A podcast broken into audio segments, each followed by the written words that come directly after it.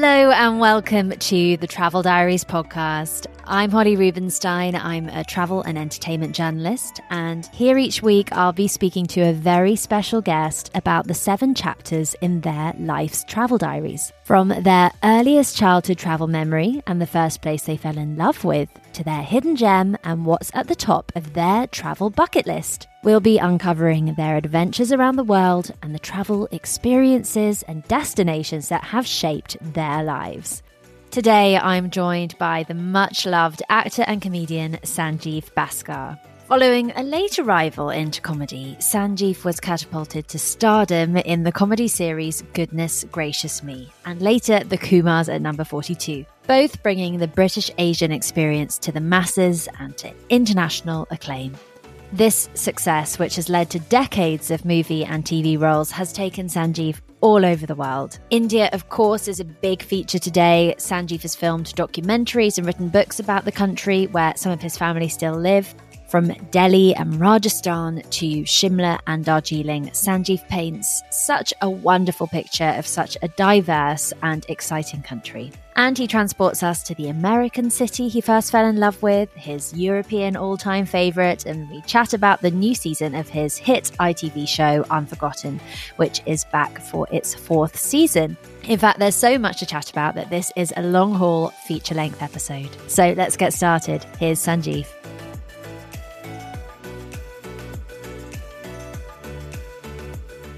Sanjeev Bhaskar, welcome to the Travel Diaries. Thank you so much for joining me today. How are you?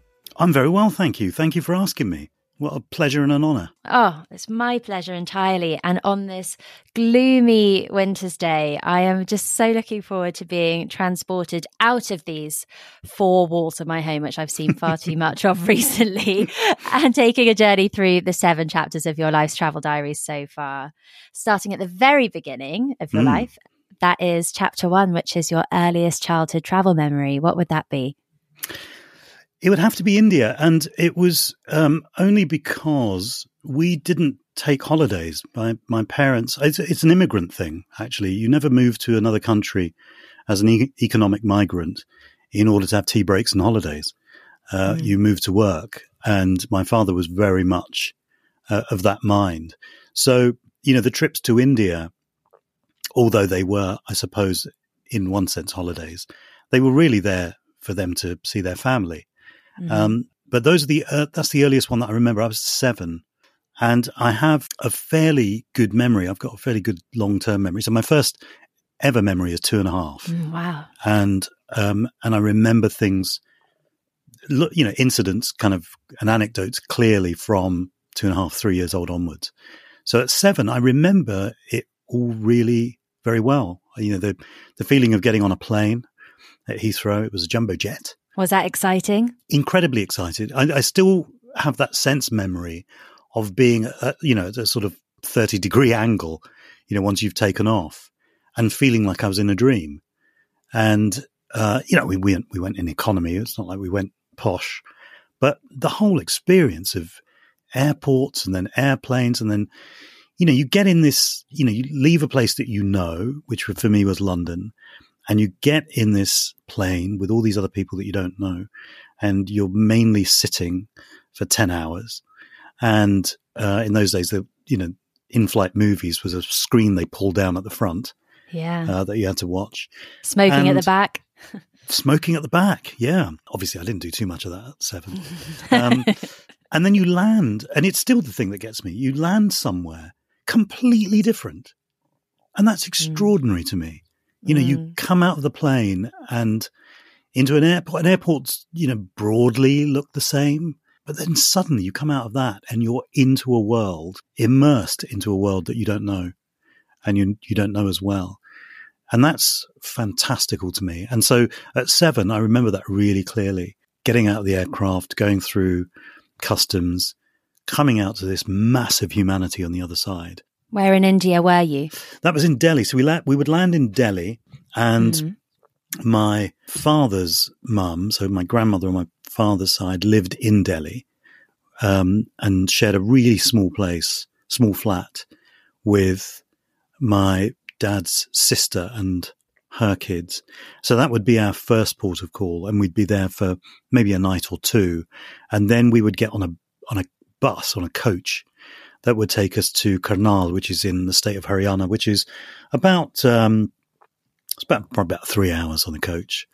Right. Um, out to my mum's side of the family, and that's where we mainly stayed. It's it's memorable for lots of different reasons, actually. I mean, firstly because we were going for a wedding, and so you know the extended family were there.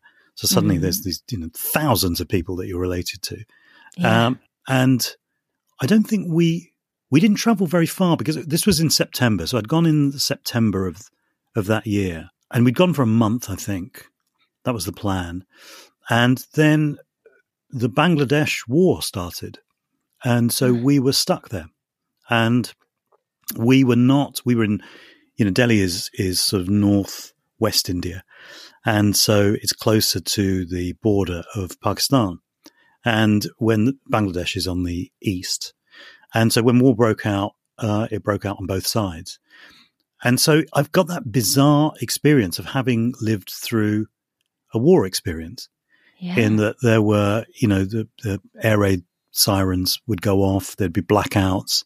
Mm. Uh, you'd hear sort of, you know, fleets of bombers going overhead.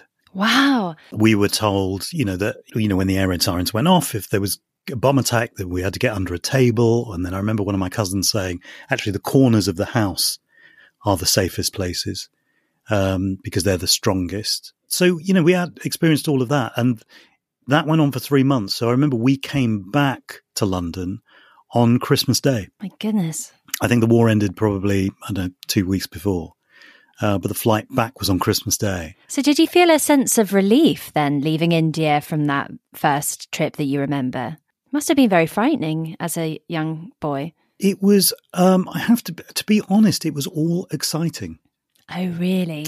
Yeah, well, because that's I think, good. It, good it didn't traumatize you.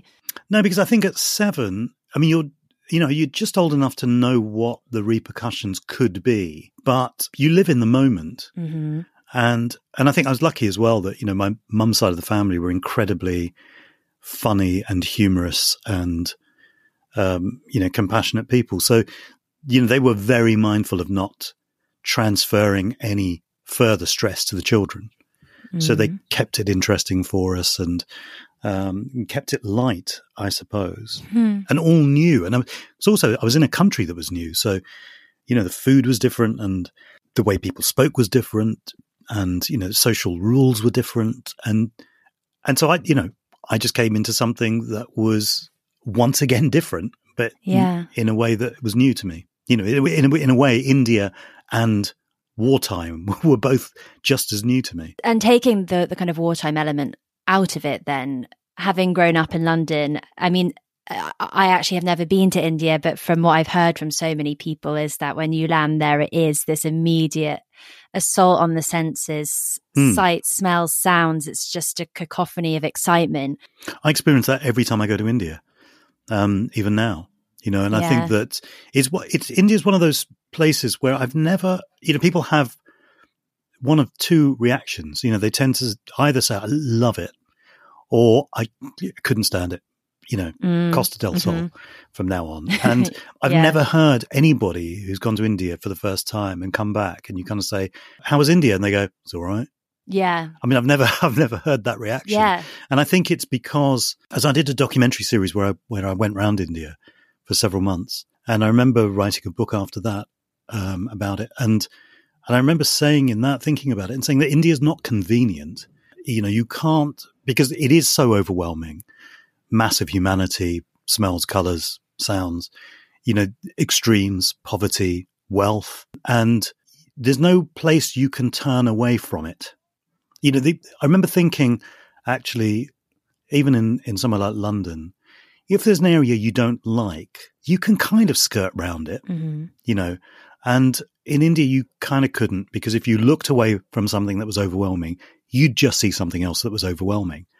And in a way, it it plugs you into the human condition in a way that I've never experienced anywhere else. Hmm. Um, and you know, I had to. I remember as a seven-year-old, one of the things that really struck me leaving the airport was seeing you know children my age begging, and that was something that really threw me. and and in order to try to deal with it emotionally, I think I had to look at how the adults around me were dealing with it, mm-hmm. and and and then as I got older and I you know went back and you know you experience seeing the same sort of things, it was that not that they were not compassionate about it. It was that they accepted that this was also a facet of life. And yeah. so, you know, and so life, birth, death, everything are just facets of existence. Mm. And, and that, I think that's the way I kind of managed to deal with it then and still do in a way. And your parents left their homes behind during the partition of India, which must have been deeply distressing mm. for them. So how do they how do they relate to India now and, and traveling to India themselves? Yeah, it's really interesting, isn't it, that you know, most of the people who were displaced by partition I don't, you know, it's no coincidence that most of the people who were displaced by partition were the ones who then made their way to the West. And I think that, you know, for them, leaving, you know, uh, ancestral lands, which they may have had a connection with for hundreds, if not, you know, thousand years, to move to another bit of India that they didn't know, um, I think was a bigger trauma than leaving India to come to Britain or Canada or America. Right. Um, because they'd already been displaced. And so I think that that trauma for that generation, I mean, you know, that generation is remarkable in that, you know, there were, you know, it's the, it's the biggest migration of people in history. You know, 15 to 17 million people were displaced by partition. And they were given weeks to pack up and go. And in fact, I know that, um, my uncle and my grandfather both left after the partition date simply because they could not believe that their home and the town that they lived in would change.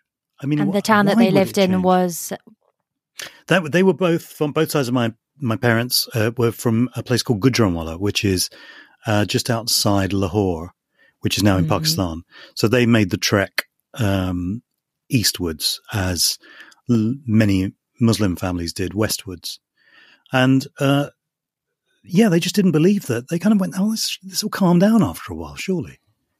It can't, you know, it can't mm. sustain like this. So it was uh, um, that trauma. I think for them was bigger than the trauma moving to Britain. And is it something that they have made peace with now when they return to visit extended family in India itself?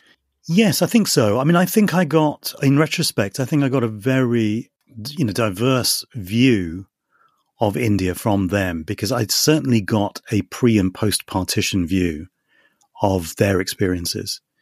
And, mm-hmm. you know, mm-hmm. pre partition, they, you know, obviously much younger and they were children and it was, there's a degree of innocence and perhaps rose tintedness to it. And post partition, my father was, was a refugee, uh, in Delhi. Um, and, uh, my mum had family uh, on the India side. and was slightly younger, so it was slightly different for her. But yeah, I think they mm-hmm. made peace with it fairly quickly. Actually, I mean, it's there's this thing about you know the, the whole thing about living in the moment is that you deal with whatever you have to deal with, you know, that's in front of you. Um, mm. You're not dealing with kind of existential stuff. You're just dealing with the immediate here and now. And I think that that's probably what um, pushed is not a word. I mean, evolved them into a state of kind of like calm and satisfaction about it. And that's a great approach to life generally as well. Yeah, I think it's what I do, and I think I must have got it from them. Actually, you know, it's, it's that's great. Um, it's you know, people can you know, you have to kind of know your past to know why you are where you are and and the direction you're going in. But you know, so many people live either you know in the past or a fear of the future that their present kind of becomes the casualty. Mm, very true. So, moving on to chapter two, that is the first place that you fell in love with. Where would that be? Well, this is a tricky one. I mean, for most of these answers, you know, you're not going to get one answer. I, it, you, are going to get that's fine with at me. least two. so, uh, as a kind of immediate, uh, you know, gut response, New York. Uh-huh as soon as I kind of arrived in New York, I just loved it, and I still do. It's one of my favorite cities. Driving from in from um, JFK into Manhattan, there's a point where you turn a corner and you see that skyline for the first time, and yeah. it is the closest thing to a man-made mountain range that you know one will ever yeah. see, and. Yeah. It's so extraordinary, and it's that weird thing of you know being so familiar from television and from movies that I remember, um, you know, first landing in in New York at JFK and stepping outside of the terminal, and there was a cop there uh, who was, you know, he was incredibly overweight, and he had a coffee in one hand and he had a donut in the other, and it was like he'd come out of Central Casting and you know, and he said, uh, "Well, you, well, you want to get a car to uh, New York? It's yeah, yeah, um, into Manhattan. Okay, you know, better not take the FDR because uh, you know it gets uh, gets blocked up at this time." And I just thought, I'm in a movie. This is just this is extraordinary. And I suddenly yeah. kind of realized, I think, with New York, you know, with you know how long the streets are and the boulevards are, and and how tall the buildings are, the inherent drama of the city. You know, it you know. It, there's obviously not many old old buildings like you'd find in in European capitals, but um, the scale of it, and I suddenly thought, oh, okay, now I I think I get why there have been so many writers and songwriters and stuff from from this place. It's inherently dramatic. So I think New York was the first, certainly the first city that I fell in love with, mm. and as a country, Italy. I think, you know, ah. and I'm sure we'll come back to Italy at some point, but yeah, Italy was just, I mean, every time I've gone, it's the only place I think I've been to where you, you know, every kind of hundred yards, you either see something of historical importance or aesthetic beauty or somewhere to eat. Oh, exactly. On a loop. Yes. Where was the first place that you went to in Italy? Uh, first place I went to, and I, I set the bar very high, was uh, with my missus, with Meera. We went to Amalfi. Oh, and that Amalfi Coast is just breathtaking, just breathtaking. Another dramatic set, almost, isn't it? Yeah, I remember kind of opening the the, the window to our hotel every morning and turning around to Meera and saying, "It's still out there."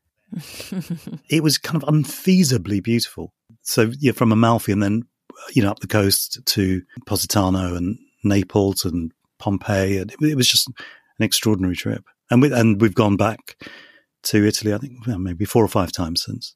Oh, lovely. Flexibility is great. That's why there's yoga. Flexibility for your insurance coverage is great too. That's why there's United Healthcare Insurance Plans. Underwritten by Golden Rule Insurance Company, United Healthcare Insurance Plans offer flexible, budget friendly coverage for medical, vision, dental, and more. One of these plans may be right for you if you're, say, between jobs, coming off your parents' plan, turning a side hustle into a full hustle, or even missed open enrollment. Want more flexibility? Find out more about United Healthcare Insurance Plans at uh1.com. Hey, I'm Ryan Reynolds. At Mint Mobile, we like to do the opposite of what Big Wireless does. They charge you a lot we charge you a little. So naturally, when they announced they'd be raising their prices due to inflation, we decided to deflate our prices due to not hating you. That's right. We're cutting the price of Mint Unlimited from $30 a month to just $15 a month. Give it a try at mintmobile.com slash switch. $45 up front for three months plus taxes and fees. Promo for new customers for limited time. Unlimited more than 40 gigabytes per month. Slows. Full terms at mintmobile.com.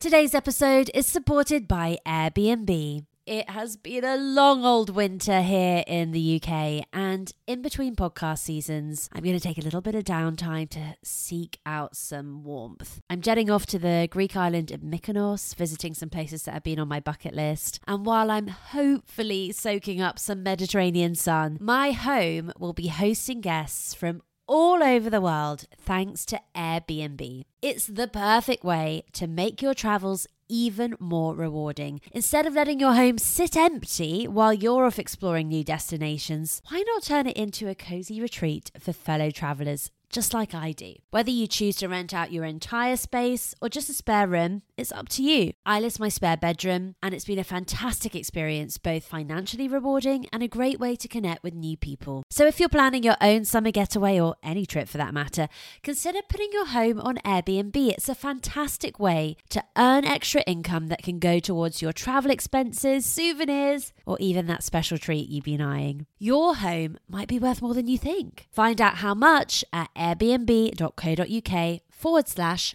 host. Thank you to Airbnb for supporting the travel diaries. Well, one thing that I thought was quite curious that I didn't know about you was that you went to university and studied marketing. So, did the taste for acting come later in life, or was it more that the opportunity or the ambition came later? Um, no, I think I wanted to act since I was about three. Oh, oh, very young. Very young. Um, and um, and I remember that some friend of the family came round, and I was uh, maybe four, maybe five, something like that. And he said, "Well, young man, you know, what do you want to be when you grow up?" And I said, "Actor." And my dad said, "It's pronounced doctor," and um, which my dad then denied, but my mum was there as a witness. But um, yeah, from about four, five, really, really early on, I was Hmm. not just acting; I was obsessed with films. And Really? and so certainly by the age of six, I remember trying to uh, reading books I just didn't understand about filmmaking and the kind of equipment they used and how they did scenes in films. And so anything about filmmaking, I was slightly obsessed with and still am. And it took me to 34 ish to actually get around to doing it. That's incredible. And that was because it was, it was, it, w- it wasn't seen as feasible. I mean, there was, um, you know, my, my parents thought it was like, you know, it's the same as a kid saying, I want to be an astronaut. I want to be, you know, the, the three things I remember little kids used to say, Mhm. you know, when I was at sort of junior school, what do you want to be when you grow up? It was kind of like fireman, astronaut, and uh, pop star. Those are the Yeah. three that kind of, Yeah. and so, you know, a kid of, you know, that age saying, I want to be an actor, you just lump in the same category as astronaut. Yeah, well, that's not going to happen. Mhm. Mm. So it just didn't seem feasible to them. And so, and I remember at school, I didn't do, I didn't do um, GCSE drama out of a fit of pique, actually. Now, when I look back on it, it was, um, uh, I thought I was easily the best person at drama in the class. Mm. And they did the Mhm. school prizes and they gave it to some third rate person who, let's face it, we've never heard of since. And, um, and I think, you know, and I kind of went, I was so upset at not even being in the frame, of not being acknowledged, that I said, right, to hell with it. I'm not going to do GC, GCSE drama. So I didn't do any productions at school, Oh, didn't do any of that that's so sad. It's only when I went to university and uh, to do my marketing degree that I, they had a drama club that would meet twice a week.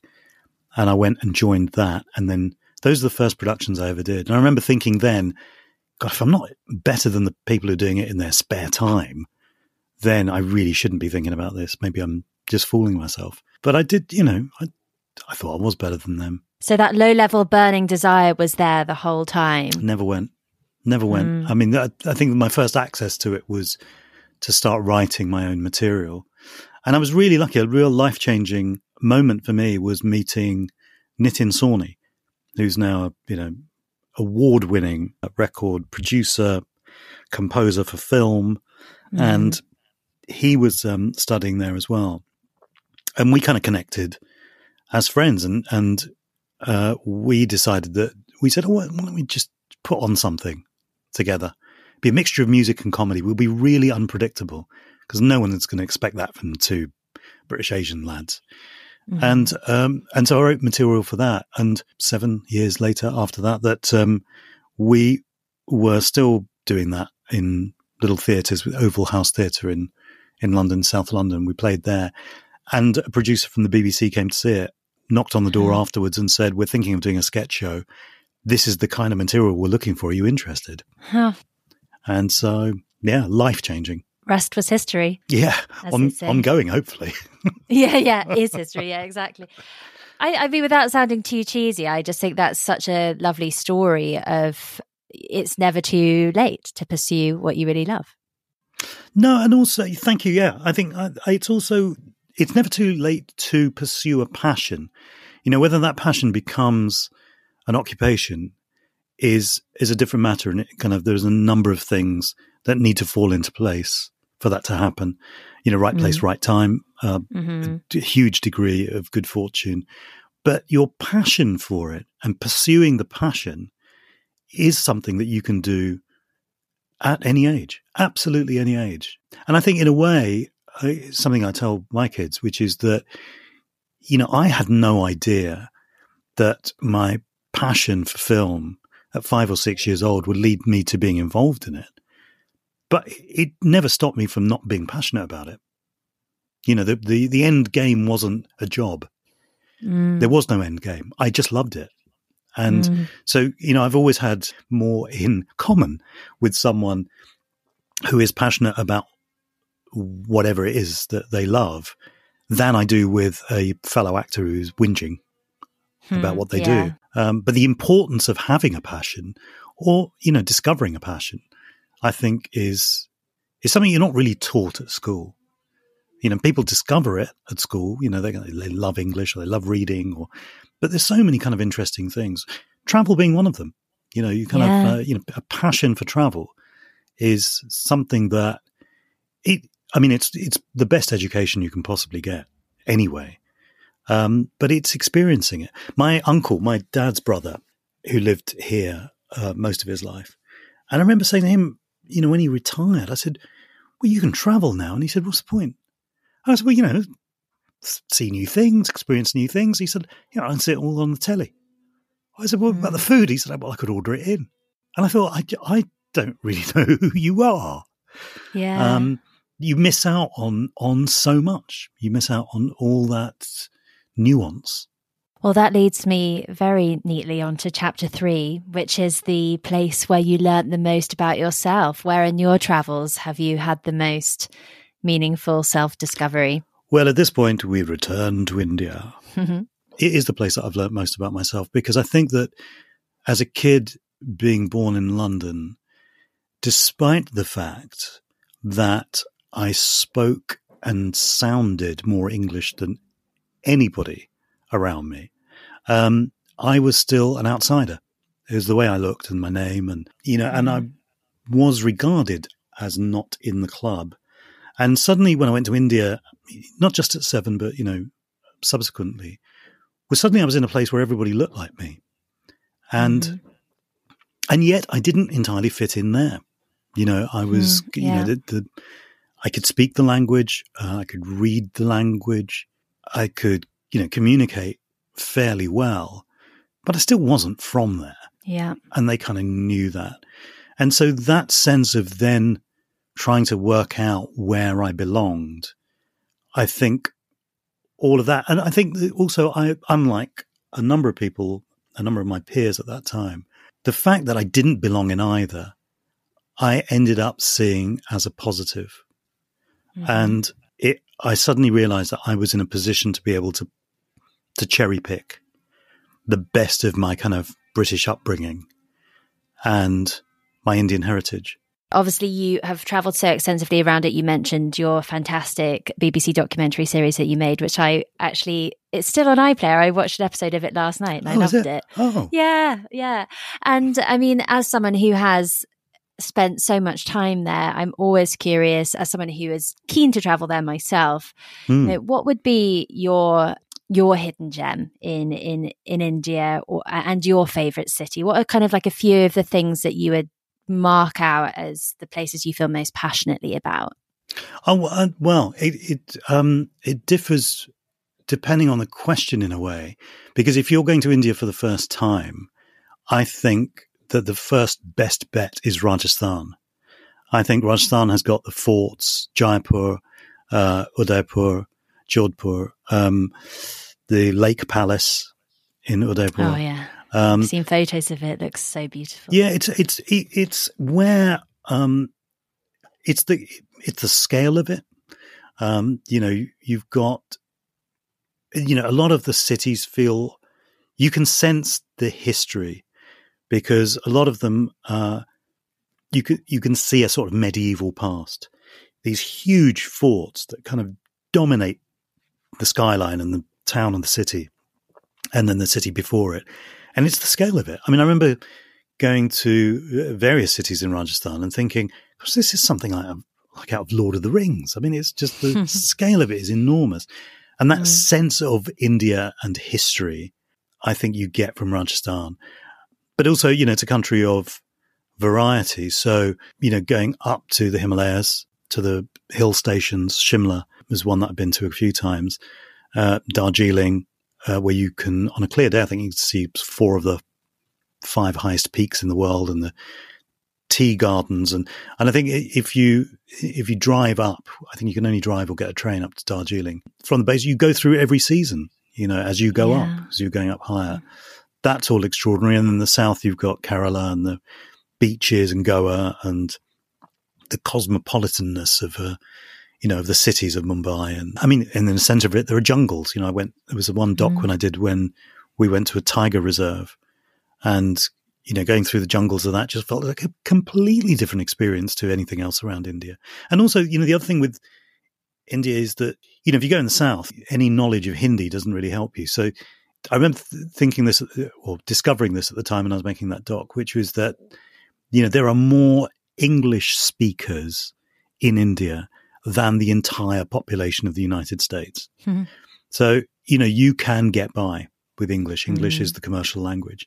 So you can get round the country in English, but the variety within the country in terms of the food and, you know, languages around you and all changes enormously. Um, in terms of hidden gem, the one place that was off the beaten track that I didn't really know about that we filmed at was a place called Ellora, mm-hmm. which is um, a couple of hours flying time north of Mumbai. And they have caves there. Uh, caves. They have kind of I suppose they are caves. They've been they, they're caves that have been hewn out of the side of a rock, mountain, cliff. Um, right. But some of these are so huge. I mean, we're talking two, three stories high. Uh, that they took wow. the side of a mountain and basically started chiseling down and chiseling in to make not only the facade of, you know, a, a temple or whatever, but rooms and stairs within it. It's all hewn from solid rock. And that was an extraordinary thing. It's something I didn't really know about, but we filmed there. Did I film it for the yeah? Filmed it for that, and um, that was amazing. Hmm. So, chapter four is your all-time favorite destination. So hard to pick for everyone, but what would stand out to you? Well, I, have already mentioned Italy. And I think that mm-hmm. is my go to place actually for the reasons I mentioned. You know, on every 100 yard loop, there's something historical, something aesthetically beautiful, or somewhere to eat. Amalfi was where I started. Amalfi and then Napoli and then um, Vesuvius, which was, and Pompeii, which is amazing in itself. But then, you know, when I went to Rome, I just thought, this is the best walking city I've ever been to.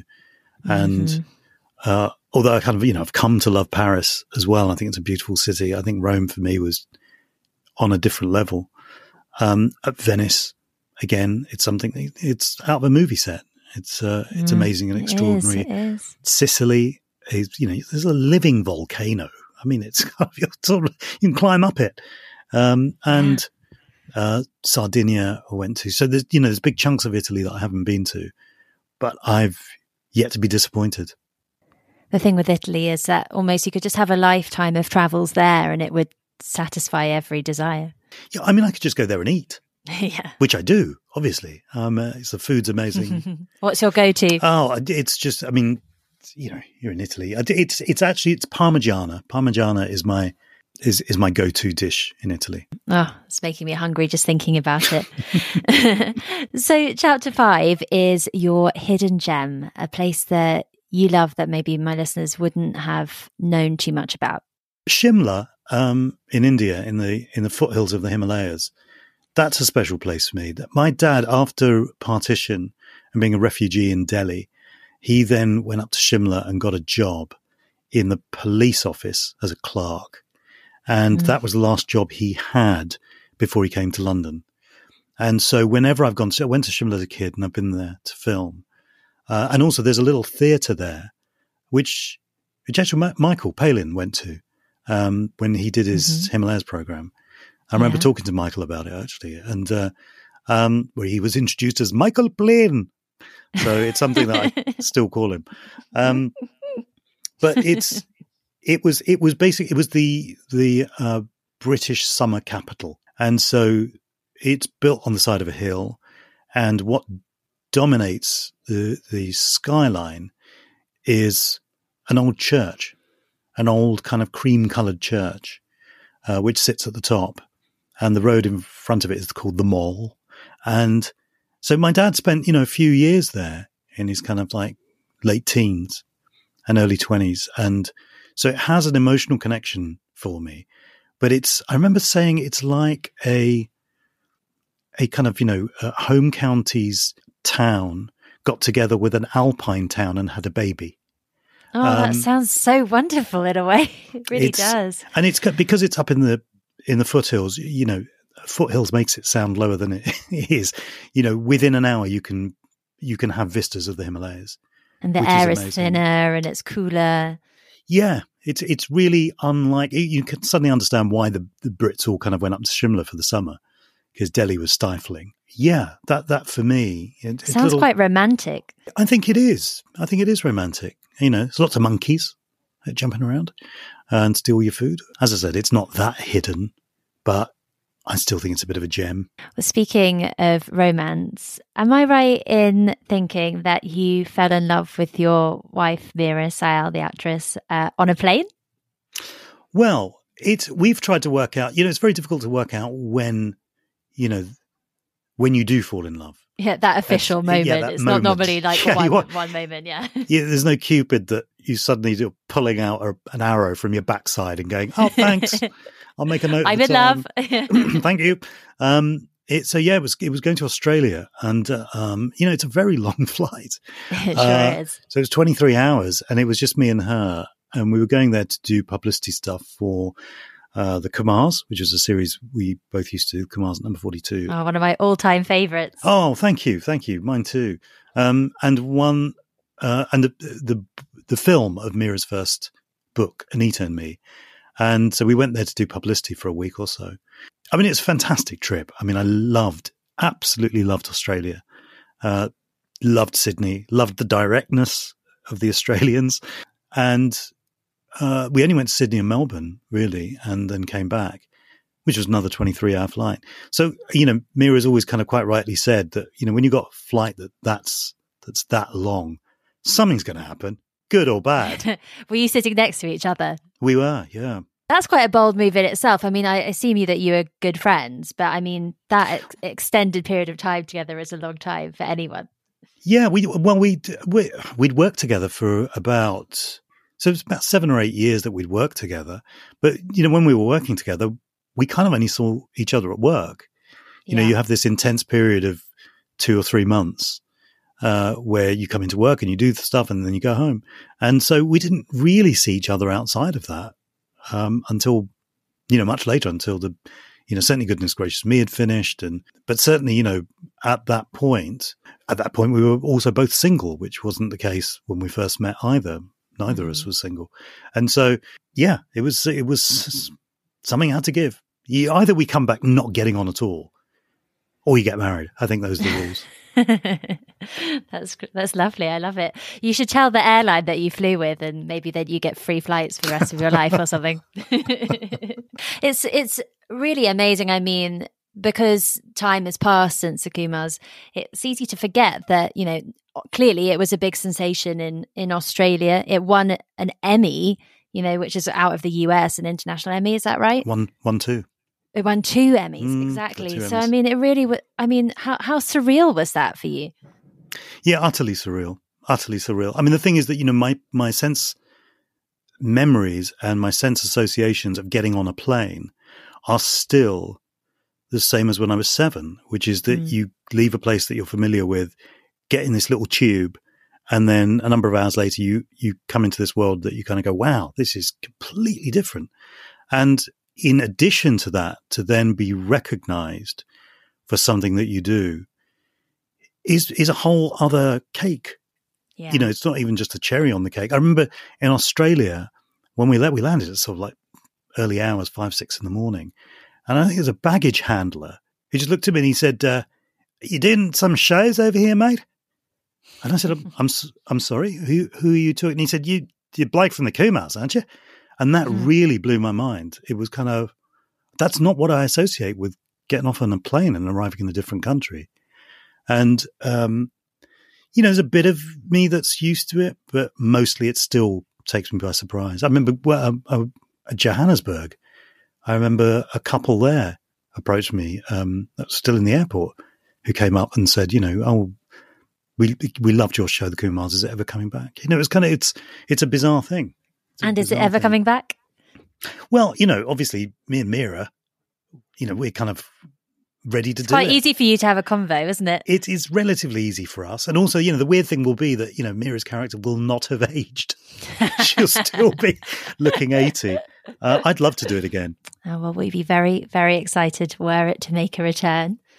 But in the meantime, we've got Unforgotten to be excited about, which is Mm. back for its fourth season. Such a huge success. But I have a lot of international listeners who might not be familiar with it and who might want to get stuck in from the beginning. So, would you be able to tell us just a bit about the show as a whole? Yes, if there's a format to the show, it is uh, about, so I suppose, cold case murders. So in in the very first series, uh, it's a body that's discovered in the basement, the foundations of a house, and they managed to find out that this was a young man that was killed in the early to mid 70s, 1970s. So it meant that as they follow up uh, on the clues that, you know, the very sparse clues that this body, these bones have given you, they track down the people who are uh, of interest, who are now all elderly. And so they are people that have spent 50 years uh, are having a life of having kids, of achieving things in their lives and uh, and you know socially. And so that was the really interesting thing about it was that we then followed you know these four or five people. And the story was as much about what happens to those people and their families when they get that knock on the door from the Ugh, police who kind of say do you remember this person? Didn't you kind of when you connected with them somehow? And and so each of the series has done that in that you we meet the people who may be connected to the person who died many years ago and we look at their lives. We look at you know because everybody has a secret and you know each uh, series kind of explores what the uncovering of that secret means to each of those characters so the, the who done it in the end is one small part of what you get i've always described it as four mini dramas Mhm. uh, sitting inside a, a it. I play one of the coppers, so I'm one of the detectives. Uh, and I think that also the show has a lot of heart. I think that the interesting thing about, because you don't think these things when you're making it, but um, the thing that's been commented on, certainly from viewers here and and from different parts of the world, the United States in particular and Australia, has been the relationship between the two main detectives, which is, you know, a warm, respectful friendship. yeah. And so there, there's a heart to the procedural part of the, the drama. But, uh, you know, each one of those mini dramas could be a season on its own. So it's Yes. incredibly rich writing. So, if you hadn't watched the previous seasons, you could come in with this new season and understand it all and really enjoy it. Absolutely. I'd always suggest starting with series one, but yeah, you can, you can jump in on any of those. Fantastic. So let's pause there then for a second and move on to chapter six. That is your worst travel experience.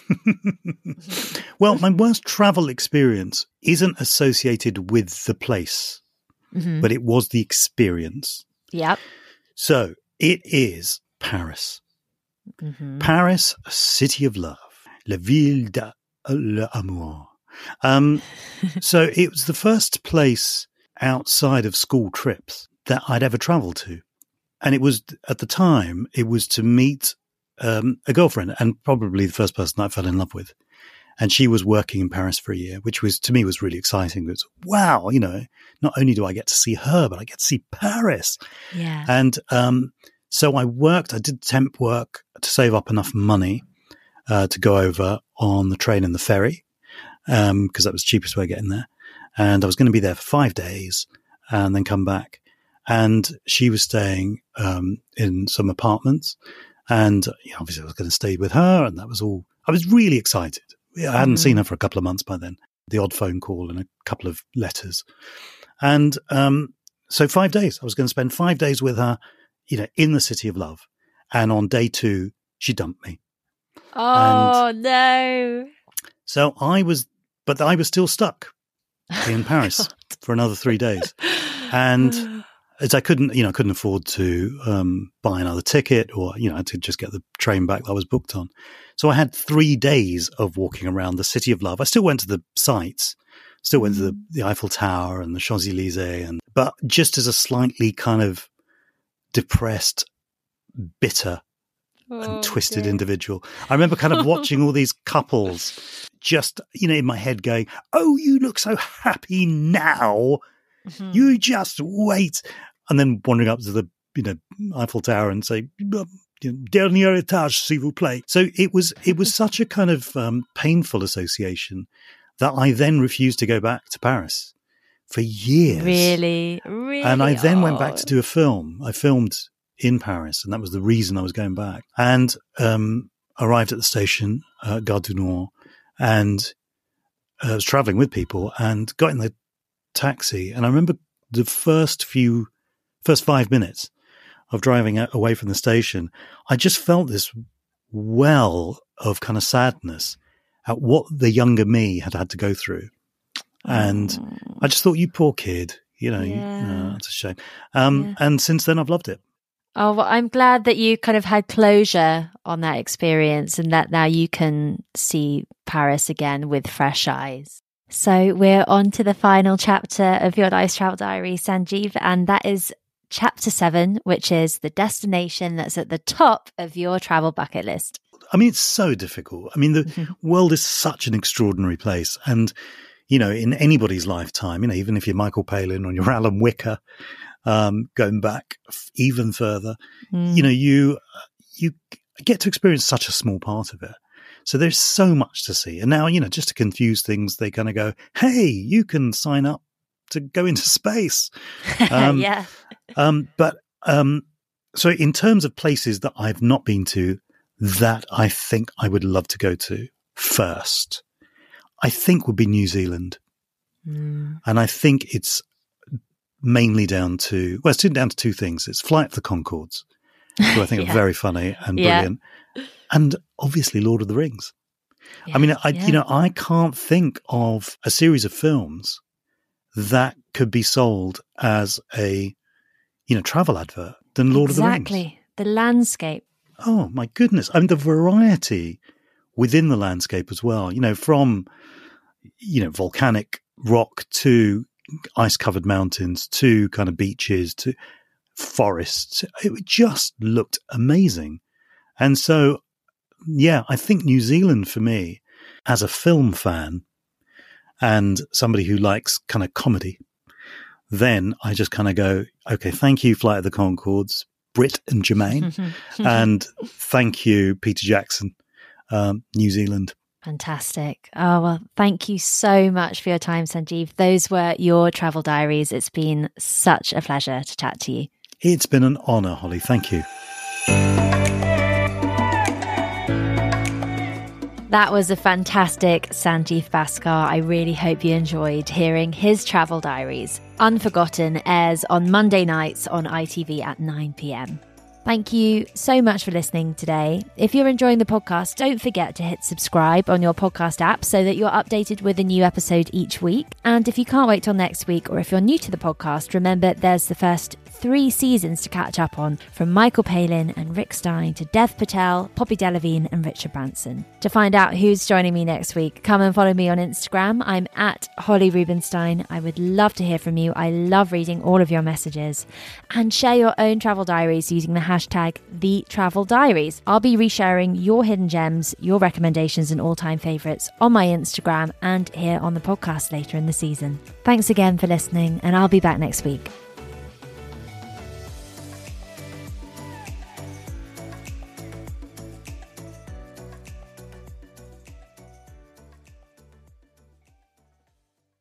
Today's episode is supported by Airbnb. It has been a long old winter here in the UK, and in between podcast seasons, I'm going to take a little bit of downtime to seek out some warmth. I'm jetting off to the Greek island of Mykonos, visiting some places that have been on my bucket list. And while I'm hopefully soaking up some Mediterranean sun, my home will be hosting guests from all over the world thanks to Airbnb. It's the perfect way to make your travels even more rewarding. Instead of letting your home sit empty while you're off exploring new destinations, why not turn it into a cozy retreat for fellow travelers? Just like I do. Whether you choose to rent out your entire space or just a spare room, it's up to you. I list my spare bedroom, and it's been a fantastic experience, both financially rewarding and a great way to connect with new people. So if you're planning your own summer getaway or any trip for that matter, consider putting your home on Airbnb. It's a fantastic way to earn extra income that can go towards your travel expenses, souvenirs, or even that special treat you've been eyeing. Your home might be worth more than you think. Find out how much at airbnb.co.uk forward slash